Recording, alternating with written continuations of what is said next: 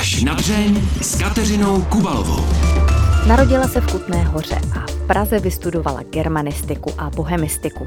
Působila v Ústavu pro českou literaturu Akademie věd České republiky a jako dramaturgině pracovala v divadle na Zábradlí. Od roku 2004 je na volné noze. Za 20 roků se jako spisovatelka etablovala nejen u nás, ale i v zahraničí. Její knihy vycházejí v mnoha překladech a získala za ně nejedno ocenění.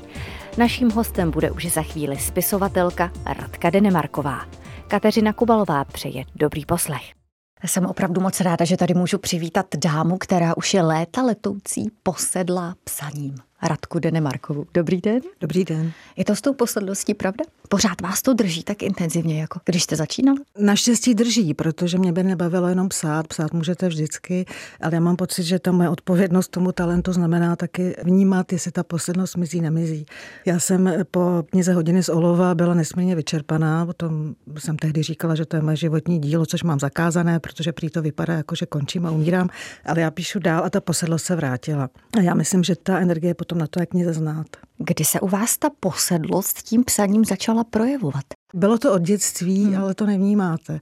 Jako dítě si myslíte, že všichni to mají stejně, že vnímají hmm. svět přes slova, že si píšou, že zkouší a tak dále. A první dvě povídky, které jsou teda dochované díky tátovi, jsou, když mi bylo 14 let a mám pocit, že určitým způsobem je to nejlepší, co jsem kdy napsala, protože v tomhle věku neřešíte kompozici nebo jak má vypadat literatura. Puberta je nesmírně samozřejmě náročný věk, hlavně pro rodiče, ale je to citlivý věk, kdy je člověk pomučený těmi hormony a najednou spadnou klapky z očí a dospělí vám nemůžou lhát. A vy vlastně v tomhle věku se ptáte, co to je, kde jsem se to ocitla, co to je za svět, svět dospělý, do kterého člověk musí vrůstat a vlastně vzdoruje. A to je na těch povídkách vidět. Postupem času samozřejmě zjišťujete, že to tak druzí nemají, že to je nějaký váš vnitřní hlas a že to je asi ten talent, což vám hlavně říkají druzí. A já neustále opakuju, že to je také tím, že my si, my si talent nevybíráme. Talent si vybírá nás. A ono to taky není jenom výhoda, protože samozřejmě ta určitá citlivost je výhoda pro to psaní, ale pro praktický život rozhodně ne.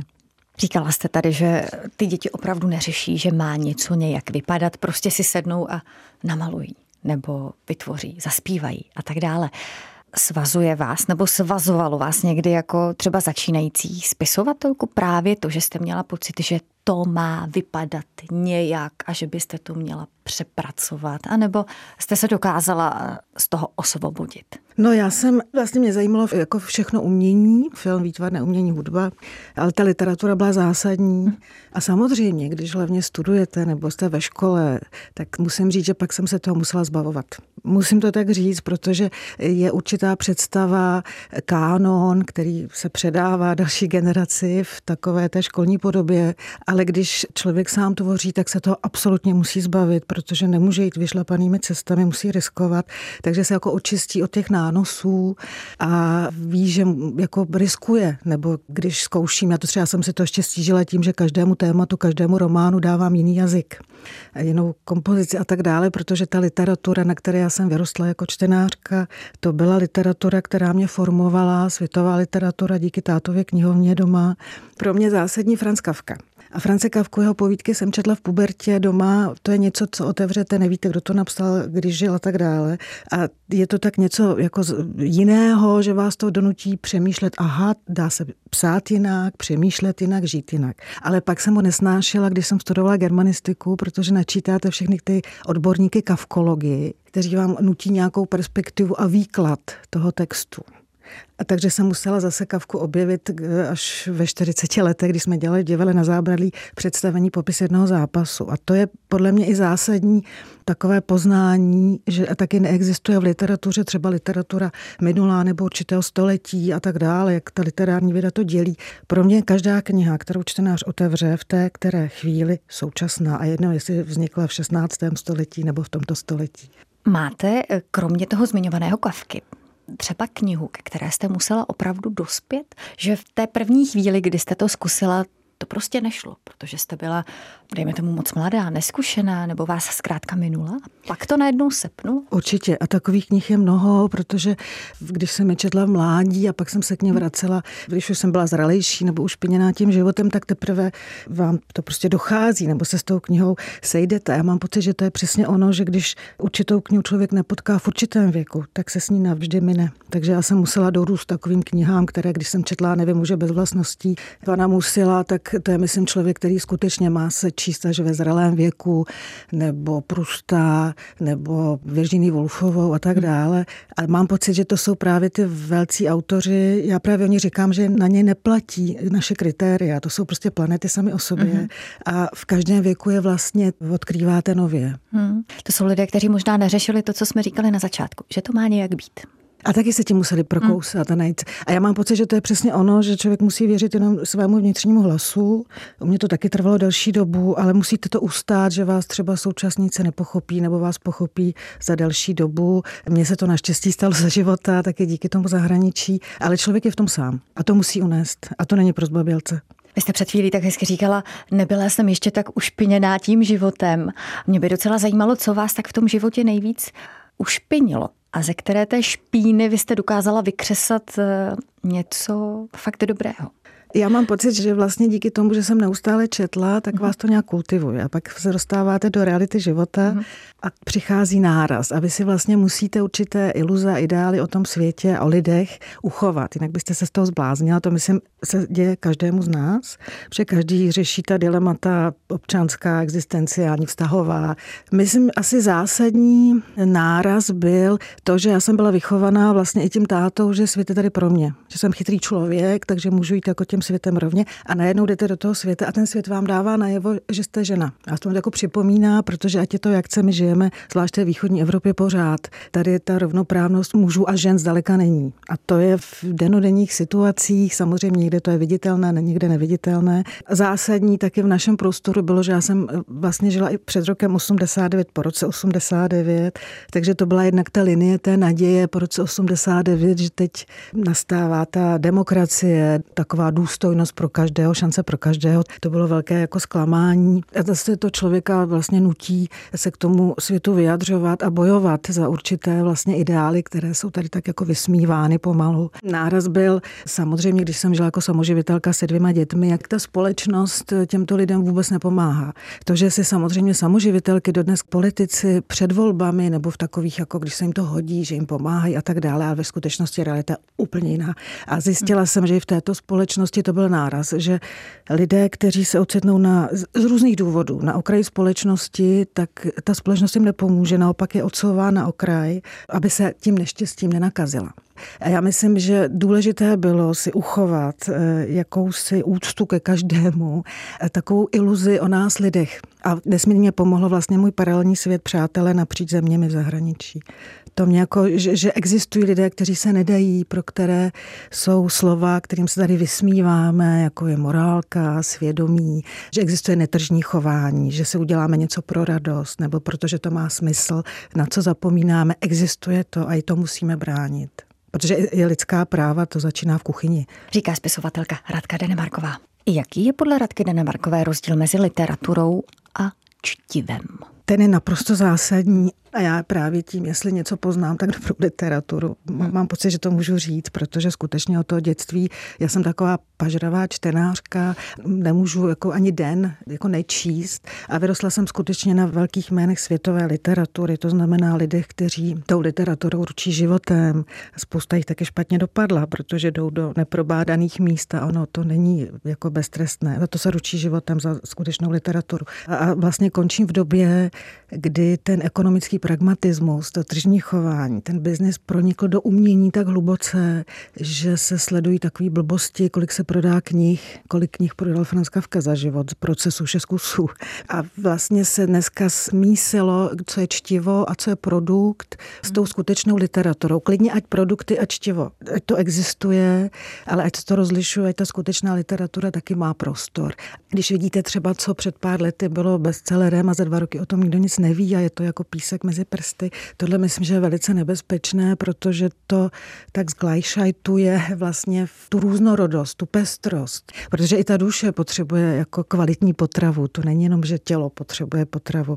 A když lidé vlastně čtou nějaké produkty, tak jako kdyby vybírali odpadky z popelnice a kdy přestože chtějí v jiné oblasti značkové zboží, tak najednou v oblasti umění jim stačí popsaný papír, ušpiněný papír. Já prostě jsem vyrostla na knihách, kterými jsem se musela prokousat, ale vy se vynoříte z toho světa, je to druh meditace, je to druh také poznávání, že se vcítíte do druhých, najednou zjišťujete, že každý člověk má nějaký vnitřní svět, pozor, jenom na vnější povrch. A vy se z toho světa vynoříte a něco je jinak. Něco je prostě jiné, nějak vás to formuje. Zlepšuje vás to v tom, že víte, že jeden jediný váš pohled nebo názor nemusí být správný, že ten život je pro každého. Každý si musí prostě ve svém životě ten prostor v té skále života vydlabat. Pro nikoho to není snadné. Co je pro vás osobně znamením, že se ta kniha povedla? Že je úspěšná? Jsou to ocenění nebo ty prodané kusy, o kterých jste před chvílí mluvila? Čtenářské dopisy? Ne, pro mě je to moment, já to vím vnitřně, že to lépe neumím. Že to je strop a teprve v tom momentě tu knihu dávám z ruky. A to je moment, který prostě víte, přestože samozřejmě na začátku, když vím, odkud kam to chci vést mm. a mhm. máte nějakou ideální představu, ale já vím, že to lépe neumím a vím, že ta kniha třeba funguje, mm. protože třeba v poslední době zkouším, že v každé knize je těch románů několik, je to jako nahuštěné. Mm.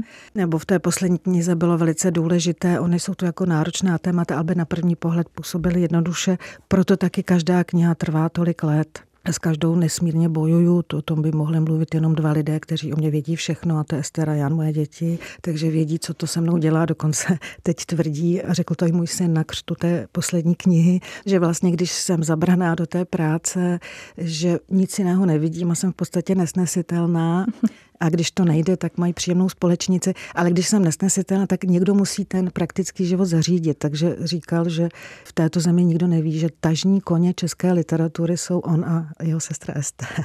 A to je ten moment, kdy já s tím bojuju a vím, že když mám dát světu novou knihu, tak já to mám mentálně nastavené a to nesmírně pomáhá, jako kdyby to byla poslední kniha mého života. To je ten pohled a perspektiva, už, už jako ten intimní vztah s tím psáním, protože já nikdy během psání nemluvím o tom, o čem píšu, nebo jenom povrchně, dám jenom základní informaci, aby mi to nikdo nenarušil. A proto je nutná samotná soustředěnost během toho psaní, protože ten vnitřní hlas, jako když jste sama se sebou, to určitě znáte, když člověk se rozhoduje o nějakých zásadních věcech a každý má nějaký názor a radu, ale člověk musí si sednout sám se sebou. A já mám pocit, že to je vlastně takový intuitivní moment. Ta kniha, ten text a ty postavy, oni se vám otevřou. Už jsou jako součástí vašeho světa a když se to úplně otevře a ožijí, tak to znamená, že jsem na správné cestě. Pokud to tak není, tak bych s tím přestala.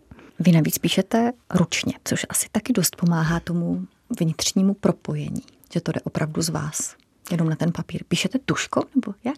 Já píšu i tuškou, i propiskou. Hmm. Já dostávám pořád nějaké dárky, nějaká nesmyslně drahá pera, která bych stejně ztratila, nebo nějaké hmm. zápisníky, ale já píšu na obyčejné školní sešity. Mě to vlastně ale šetří čas, paradoxně, přestože i teď zdravotně taky mám problém že, s ramenem a s to rukou. Ale je to důležité Protože když píšete rukou, ta ruka bolí. To znamená, vy nemůžete psát jenom tak psát rovnou třeba do notebooku a tak dále, tam je nějaká překážka, tam je pro mě někdo, já to nemím vysvětlit a zároveň je to snadno, si to můžete vymazat, přehodit, to ne. Takže tou rukou budu psát, dokud prostě ta ruka bude fungovat, nebo kdyby nefungovala pravá, budu se muset naučit psát levou. A ještě chci říct, že v tom není žádné mystérium, protože to začalo tehdy, když byly děti malé a byla jsem s nima sama, takže vytáhnout tušku a sešit, když třeba spala v kočárku, nebo jsem čekala na kroužek, když byl na kroužku florbalu, nebo někde Honza, to bylo nejrychlejší. A mě trošku jako vlastně překvapuje, že to někoho překvapuje, protože po staletí prostě všichni psali rukou, měli prostě husím brkem nebo perem. To je vlastně až novinka poslední doby. Ale já si to nechávám, pro mě zároveň je to úcta k literatuře, protože to je i fyzická práce.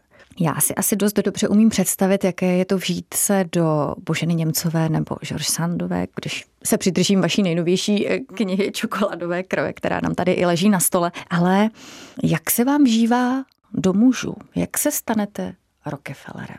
Jde to? Jde to absolutně, protože já mám postavy jako v rovině. Já jsem i Rockefeller. Já jsem všechny postavy. Ta představa, že třeba, nevím, když jsem psala o v době třeba druhé světové války, že já budu jenom ty oběti a nebudu eh, těmi vyníky. Já jsem vlastně všechny postavy. V nás je všechno, jako dobro i zlo. Proto mohou psát autoři o mají hrdinky literární ženy a my můžeme mít muže. My máme genetický kód všech těch symbolických postav, jak v sobě i dneska, jak Rockefellera, tak George Sand, tak eh, Boženy Němcové. A vlastně propátrat si tuto postavu, která bohužel skončila, jak skončila, takový ten druh predátorů, kteří si myslí, že svět je tady hračka pro ně jenom proto, že mají peníze. To začalo vlastně s tímto člověkem, ale taky měl nějaké dětství, také se nějak vyvíjel. Takže já mám všechny ty postavy naprosto v rovině, ale samozřejmě nemůžu zapírat, jaké bylo třeba to 19. století, protože to byla hluboce patriarchální společnost, kde muži měli svobodu a ženy měly jenom určité role. Pro nepíšící je to asi dost těžko uchopitelné, ale spisovatelé říkávají, že opravdu ty postavy žijí svým vlastním životem a že i kdyby chtěli, tak ho nemůžou změnit. Stalo se vám někdy, že vás některá z těch postav třeba překvapila? Já jsem samozřejmě přísná, takže stojím trošku s byčem jak nad jazykem, tak nad postavami, ale stalo se to. Stalo se to v případě románu Kobold a jedna z jeho dcer, Justína, ta se mi vymkla. Její příběh najednou začal bobtnat, jako kdyby si jako uzurpovala větší prostor, ale ten text už se jako vyjmul z toho celku, takže jsem to vyřešila graficky jinak, že vlastně ten její text je z druhé strany románu, takže jedno, kde čtenář z které strany začne, ale, ale je to jako spojitý příběh celé té rodiny. A bylo to nesmírně důležité, jako se jí věnovat. To byl, myslím, specifický případ a druhý specifický případ naprosto, to jsem málem nepřežila, to byla kniha Smrt nebude se báti a příběh Petra Lébla, to jsem psala 8 let. A to byl případ, jako kdyby hlavní postava vás zaúkolovala, že o ní musíte napsat knihu, jako kdyby za váma stála a dokud tu knihu nenapíšete, tak se neosvobodíte. To bylo těžkých 8 let. Jak poznáte, že to téma, které vám proběhlo hlavou, je to téma s velkým T. Úplně jednoduše, že mě to zajímá, hmm. že já se tím trápím, já vůbec neřeším, jestli to zajímá někoho jiného, protože mám pocit, že když já se k tomu jako postavím poctivě a paradoxně tím, jak ještě cestuju světem, tak se snažím ukázat, že jsme jako součástí lidstva a vždycky se vyberu to, co mě ten život jako vnutí jako téma, kdy se nad tím zamyslím a trápí mě to, takže to otevřu na dřeň, to je takhle úplně jednoduché. V rozhovorech eh, s vámi se dají najít takové věty jako sázím neklid, spisovatelka má být bolestné lékař. Říkám si, jestli na sebe nekladete moc velké břímě. To musí být nesmírně těžké takové nároky mít no je, sama na sebe. No je to těžké, ale zase na druhou stranu já to jinak dělat nechci. Hmm. Možná ani neumím, protože samozřejmě jsou momenty, když si řeknu, že bych si to měla ulehčit, nebo že už eh, že jsem po každé knize jako vnitřně poničená, to jsem. Ale na druhou stranu, jako jít eh, až kam můžu na určitou mez. Pro mě to je taky respekt literatuře v poslední době, hlavně k formě románu. Já mám pocit, že románová forma ještě neukázala, co umí. Ten poslední román je také drzí, co se týká vlastně formy. A to je i, že si sama sebe oskouším vždycky, kam až můžu, kde až jako vytáhnout ze sebe to nejlepší. Takže to je takový zvláštní stav, že já jsem přísná na sebe. A mě by vlastně ne- nebavila nějaká pěna dní, nebo to bych radši šla dělat úplně něco jiného. Mm, také mě potěšilo třeba ve Frankfurtu nad Mohanem teď eh, během knižního veletrhu. Tak tam byly různé diskuze kolem eh, umělé inteligence. A my všichni autoři, kteří píšeme nebo se snažíme brát tu literaturu vážně, jsme poznali hned, co napsala umělá inteligence a co ne, protože samozřejmě umělá inteligence bude velice dobrá pro to čtivo, pro ten produkt, ale literatura je také o tom, že tam otisknete sám sebe, svůj vnitřní hlas, něco, co je naprosto jako unikátní, individuální a citliví lidé to poznají. Do které ze svých knih jste právě sebe nejvíce otiskla? Já myslím, že do každé, že si nemusím psát autobiografii, což by mě ani nebavilo, ale v každé knize je vlastně otisk mého tehdejšího já a, a samozřejmě i do té poslední, protože tam mě třeba právě Božena Němcová umožnila otevřít témata, která znamenají, co to je to češství, co to je být spisovatelka malého národa, co to je být samoživitelka, co to je být vůbec v tomto světě, který neustále nám zdůrazňuje, jak je důležité už od narození narodit se v kůži muže a ženy, jak to vlastně ustát stát a jak si tu nezávislost a svobodu a nekompromisnost uhájit a žít vlastně tu nezávislost, aniž by člověk o ní musel mluvit. Vy jste do té nezávislosti ostatně skočila rovnýma nohama někdy v roce 2004? 2004, ano. To muselo být uh, hodně těžké rozhodování. To bylo těžké rozhodování, trošku punk v této zemi, být na volné noze jako spisovatelka, mm. jako náročné literatury a, a samoživitelka. Ale já jsem to tehdy brala tak, že když to neudělám v onom věku, tak to neudělám nikdy. A já jsem měla samozřejmě, jako to musím říct zase s velkou úctou, tehdy to jsem byla, byla hezká práce, protože jsem měla plný úvazek v Ústavu pro českou literaturu v Akademii věd a na půl, půl úvazek divale na zábradlí, takže to byla výborná práce, jenomže na vlastní psaní už jsem měla jenom noci. A já jsem si uvědomila, že to je pro mě to nejzásadnější, přesně, že tu odpovědnost mám jenom k tomu talentu, který jsem si nevybrala a že to prostě musím udělat.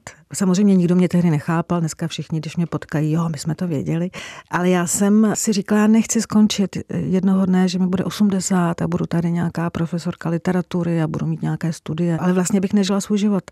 Já jsem věděla, že to je smysl mého života a já mám pocit, že to je jako to zásadní, když v životě máme smysl, je to jedno, v čem najdeme smysl života. Jedně tak dojdeme nějakého vnitřního klidu nebo štěstí, jak to lidé hledají v, jako v těch vnějších záležitostech a materialismu vůbec ne.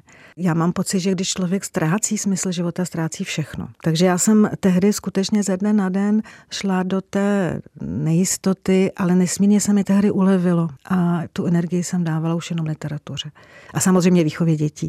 Poznala jste během těch let psaní dobře sebe sama? Ano, ale musím říct až během těch let, kdy jsem byla sama se sebou, protože psaní je eh, o samotě. To je samota a to samotu musí člověk ustát. A já vlastně jsem nejradši sama, protože mě nesmírně dobře s tou Radkou, protože já mám jako tolik pestrých podob a tím, že jsem vlastně cestovala, dostala se do různých situací náročných, když jsem byla ty dva roky v Číně a tak dále. Já bych do sebe nikdy neřekla, že jsem taková rebelka nebo že jsem tak odvážná, ale to vlastně eh, vám ukáže a život sám, když vás do těch situací namočí. Takže pro mě pořád poznávat sama sebe je dobrodružství a já vlastně já to jinak neumím říct. Já jsem vlastně nejradši sama se sebou, protože ta Radka je pro mě pořád překvapení, v každém věku jinak. A mám pocit, že teď už to můžu říct, už můžu trošku bilancovat, když už mi není 20, že mě překvapila ta neuvěřitelná tichá vnitřní síla, kterou mám. Jak moc tuhle tu Radku baví kolotoč kolem knížek? Ne to tiché psaní, ale ty křty, besedy, čtení, to, co k tomu patří, když člověk chce být spisovatelem na volné noze a nejíst suché rohlíky. Já myslím, ale to je zase otázka profesionálního přístupu k tomu psání v zahraničí, je to i součástí smluv. Musím taky říct, že to zahraničí a ty vlastně různá čtení a pobyty v zahraničí mě finančně zachránili, protože tam zase podporují umělce, jak tady naopak je tradice Boženy Němcové, že tady každý umělec má nejlépe chcípnout hlady. A tam ještě v posledních letech přišel jeden tón, že postupně jak zjistili, že jako to i žiju, bo že se zajímám o politiku a tak dále, nebo o spisovatele, když jako osobně, které znám, třeba třeba když byl puč eh, na Myanmaru, kamarádce, aby, aby se od tu dostala, nebo kamarád z Běloruska v Číně, když je někdo ve vězení, že se jim snažím osobně pomoct. Takže vlastně i ve světě najednou se na mě začaly obracet Protože já jsem nezávislá, já si můžu říct, eh, jak já vidím třeba to politické dění, nebo jak vidím, někde vidím nebezpečí, protože já jsem nikoho nebojím, já jsem vlastně nepodplatitelná, nepodnižitelná, se mnou nemůžou nic udělat. A ta svoboda je dneska, když řeknete, co si myslíte, to je opravdu luxus. Takže mě začaly vlastně zvát i do různých poradních sborů, měla jsem projev pro UNESCO. Takže se mi vlastně dějí paralelně vedle toho věci, že lidé vidí i to, co jako říkám, i žiju. A tím pádem vlastně neodmítám ani různé diskuze na různých právě plénech konferencích a tak dále, protože můj hlas je o tom, jak se lidem v těch systémech žije. Nejsou to žádné teoretické prostě žvásty,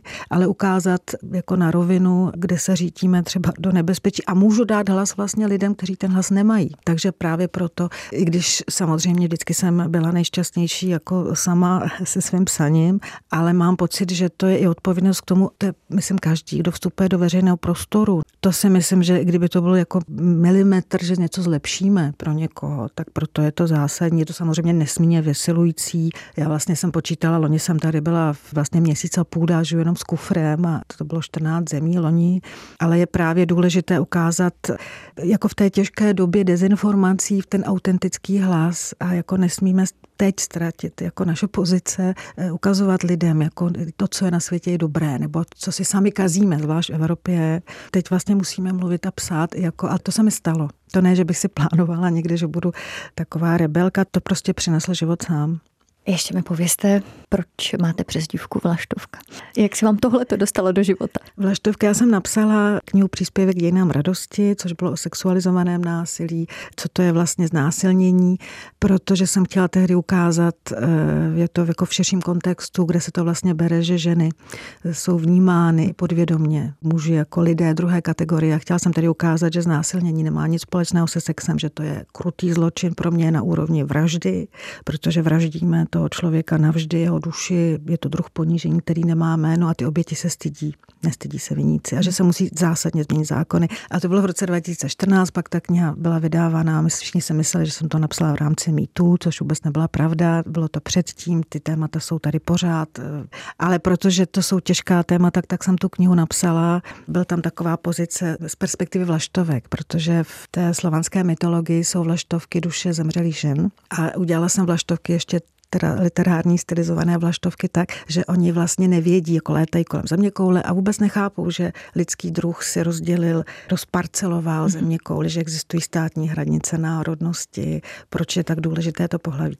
A protože nerada mluvím o tom, o čem píšu, tak jsem i nakladateli ovšem říkala, píšu o vlaštovkách, tak se báli, že píšu něco ornitologického. A od té doby mi začali říkat vlaštovka, a to mi zůstalo úplně všude. A mně se to nesmírně líbí, protože vlaštovka sice zmizí, ale nebojí se vracet.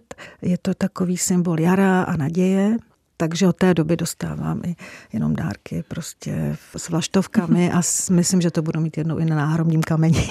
A vy jste možná taková trošku vlaštovka, jak jste to popisovala, která létá nad tou zemí a v širokánském kontextu popisuje to, co my třeba ani nevidíme, když jsme tam dole. Já doufám, že to tak je a snažím se skutečně ovšem přemýšlet do hloubky a to, co mě naučil táta. Ptát se, ptát se, ptát se a důležité je pro mě také do těch zemí jezdit. To znamená co, co na vlastní oči to zažít a mít kontakt s lidmi, kteří to žijí. Takže já myslím, ta vlaštovka je skutečně asi Vznikla sice náhodou, ale myslím, že to tak je, doufám. Možná mi teď tou poslední otázkou eh, dáte košem, ale Mám někde, jste, někde jste říkala, že jste román, který právě píšete, tak mě by docela zajímalo, kým teď jste. Co píšete? Čokoládovou krev jsem zašla psát v roce 2013, do toho přišla Čína, Tajvan a tak dále. Takže teď jsem Tajvanem. Nebo takhle, bude to metaforická kniha, sice Tajvan, ostrov. Já jsem vždycky dávala hlas obětem, tentokrát budu mít obětí symbolickou vlastně celý ostrov, ale já chci v té knize, bude to zase o nás, protože já chci trošku tam prosvětlit, protože na Tajvanu zašli demokracii 1987, my v roce 1989 a já tam chci ukázat, co to vlastně je ta demokracie, ta křehká květina, která nepadá z nebe a proč dneska tolika lidem vadí, ale bude to velice intimní, ukázané na několika rodinách i co vlastně ta doba dělá s rodinami. Takže já mám pocit, že teď budu takové panoramatické plátno a jestliže čokoládovou krev jsem trošku dělala jako dřevořez, takový granát světu, tak tohle bude takový pastel, ale jenom na první pohled záludný pastel. Říká v závěru pořadu až na dření spisovatelka Radka Denemarková. Moc vám děkuji, že jste přišla. Děkuji Mějte za se krásně. Naschledanou. Naschledanou. V posledních vteřinách pořadu až na dření ještě dodám, že si ho můžete poslechnout také v podcastových aplikacích nebo se podívat na videozáznam z natáčení. Kateřina Kubalová si těší na slyšenou zase za týden. Mějte se krásně.